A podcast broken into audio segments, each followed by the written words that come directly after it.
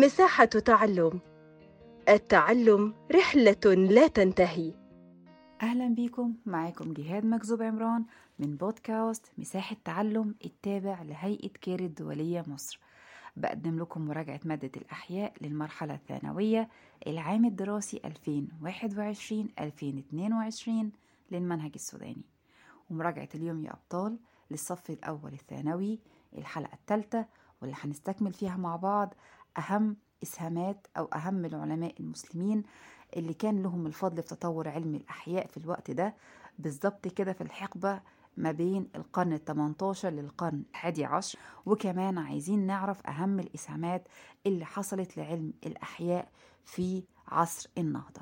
طيب المرة اللي فاتت عرفنا مع بعض خمس علماء في عجالة كده هنراجعهم مع بعض وهم العالم حنين بن إسحاق وده كان طبيب عربي. اتنين الجاحظ وده كان عالم حيوان تلاتة الدميري وبرضه كان عالم حيوان أربعة كان عالم اسمه ثابت ابن قرة وده كان طبيب ورياضي وعالم فلك خمسة أبو بكر الطبري وده كان طبيب عربي. طيب سادس عالم معانا وهو البيروني والبيروني ده كان عالم وكان صاحب مرجع العقاقير يعني حط كده مش كتاب حاجة أكبر شوية من كتاب. في معلومات كتيرة جدا عن الأدوية والعقاقير. بين قوسين ممكن يتقال عليه في عهدنا دلوقتي إن هو كان صيدلي يعني. طيب. سابع عالم وهو ابن سينا وابن سينا ده طبعا أكيد بتسمعوا عنه. حتى في مراكز طبية بتسمي نفسها باسم ابن سينا. لإسهاماته والمدى تفوقه في الوقت ده إن ابن سينا ده كان صاحب كتاب القانون في الطب والكتاب ده من أهم مراجع الطب في أوروبا. يعني الأطباء في أوروبا عندهم كتاب القانون ده بيدرسوه للطلبة بتوعهم في الجامعات. يبقى ده يفهمنا مدى أهمية ابن سينا في مجال الطب. طيب تمانية كان عالم اسمه علي ابن عيسى وده كان طبيب عيون ومؤلف كتاب أمراض العيون. بين قوسين كده كان طبيب رمد. تمام؟ طيب تسعة أو العالم التاسع وهو ابن النفيس وطبعا ده كان طبيب عربي وهو مكتشف الدورة الدموية الصغرى. عرف إن كان في دورة دموية صغرى إن شاء الله تاخدوها السنة الجاية في تانية ثانوي. تعرفوا بالظبط هي بتمشي يعني بتكون الدورة الدموية الصغرى دي الدورة الدموية اللي موجودة داخل القلب. يعني بتجيب الدم للقلب من أجهزة الجسم وتخرج الدم من القلب لإيه برضو؟ لأجهزة وخلايا الجسم. عاشر عالم والأخير وهو ابن البيطار وابن البيطار ده كان عالم نبات ومؤلف كتاب الأدوية. المفردة. يبقى إحنا كده عرفنا العشر علماء. هقول أسمائهم بسرعة. بالترتيب حنين بن إسحاق الجاحظ الدميري ثابت ابن قرة أبو بكر الطبري البيروني ابن سينا صاحب كتاب الحاوي علي بن عيسى طبيب عيون ابن النفيس طبيب ومكتشف الدورة الدموية الصغرى ابن البيطار وهو عالم نبات ومؤلف كتاب الأدوية المفردة. طيب يجيب لي مثلا اسم العالم وأهم الإنجازات بتاعته إيه تمام؟ مثلا ما هي أهم إنجازات الجاحظ؟ كان الجاحظ عالم ومؤلف تمام؟ آه كتاب الحيوان تمام؟ وكتاب الحيوان ده تطرق فيه إلى أنواع الحيوانات وسلوكها وعاداتها وأهميتها. طيب ما هي أهم إسهامات حنين ابن إسحاق؟ كان طبيب عربي وترجم مؤلفات أفلاطون أرسطو وجالينو. تمام.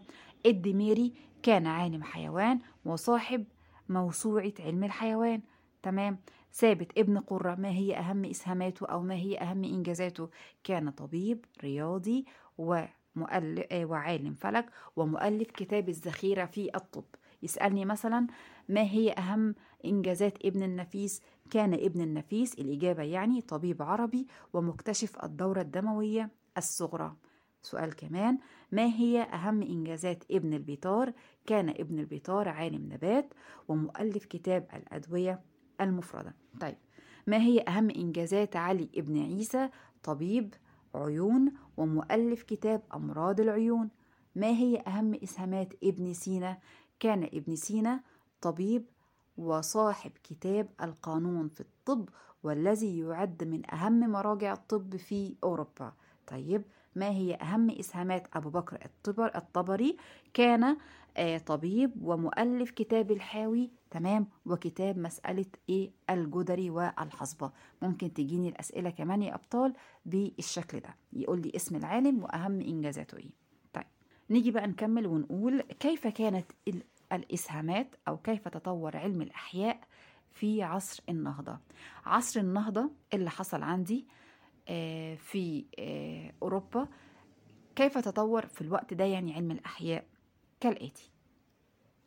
هنقسمها إلى فترات أو قرون. مثلا في القرن الثاني عشر ميلادي ظهر العلم الح... يعني العلم الحقيقي اللي إحنا بندرسه دلوقتي واللي إحنا ماشيين بيه دلوقتي ظهر في الوقت ده. تمام؟ ومع الوقت ده كمان ظهر علماء مهمين جدا أثروا على حركة العلم تمام؟ والعلوم والثقافة.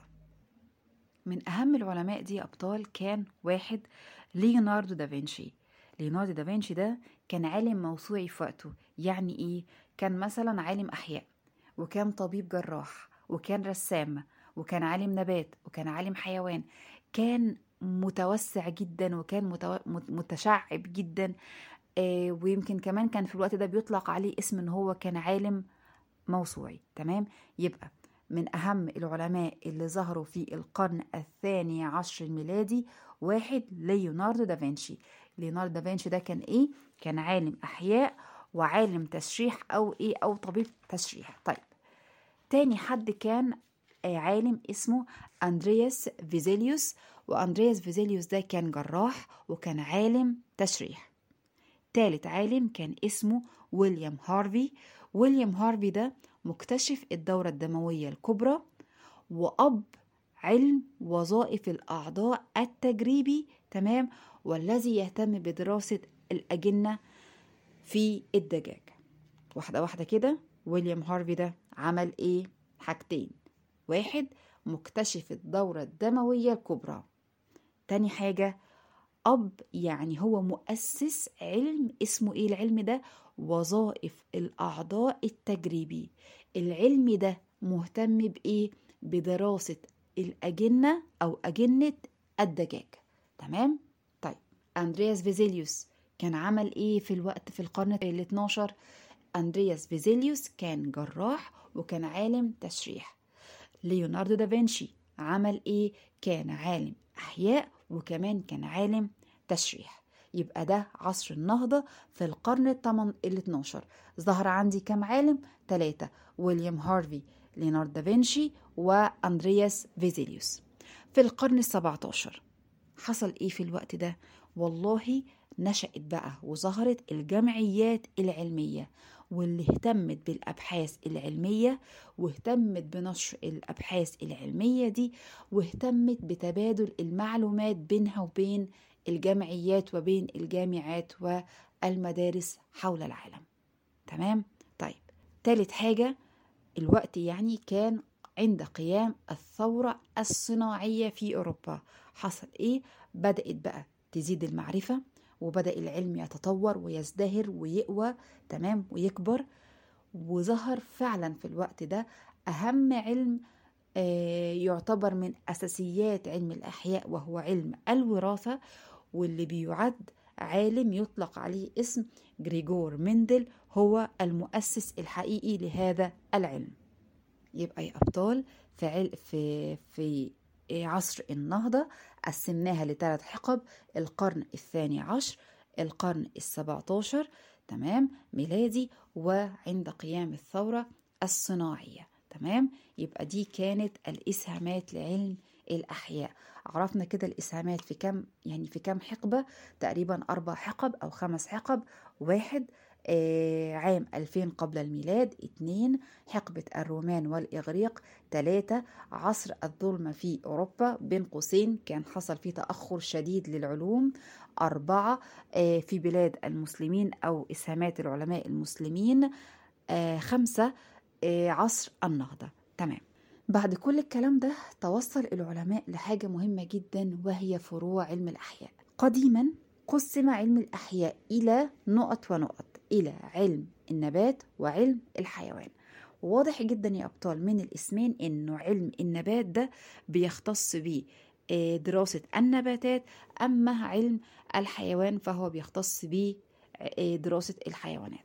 ولكن التصنيفين دولت لم يكن أو ما كانوش كافيين أبدا إن هم يشملوا كل ما هو موجود في الكائنات الحية. لذلك اضطر العلماء إن هم يقسموا علم الأحياء إلى آه، تقسيمين من خلالهم يقدروا يصنفوا كل الكائنات الحية اللي موجودة. أول تصنيف قالوا إن هو التصنيف حسب المجموعة تحت الدراسة يعني جابوا مجموعة من الكائنات الحية ودرسوها وأطلقوا على التصنيف ده تصنيف المجموعة تحت الدراسة. تاني تصنيف كان تصنيف أو حسب موضوع الدراسة. يبقى آه، وضح كيف صنف علم الأحياء حديثا على حسب حاجتين. واحد المجموعة تحت الدراسة. اتنين حسب موضوع الدراسة. يسألني سؤال تاني. كيف صنف علم الأحياء قديما صنف علم الأحياء قديما إلى فرعين علم النبات الذي يهتم بدراسة النباتات اتنين علم الحيوان الذي يهتم بإيه دراسة الحيوانات. تمام؟ بكده يا أبطال ننهي الحلقة بتاعتنا وإن شاء الله نستكمل مع بعض الحلقة الجاية بقية فروع علم الأحياء. جهزوا نفسكم وحضروا نفسكم فيها أسامي كتير وعلوم كتير. دمتم يا رب بخير وبسلام وبتفوق. شكرا لكم جدا. كنت معاكم أستاذة جهاد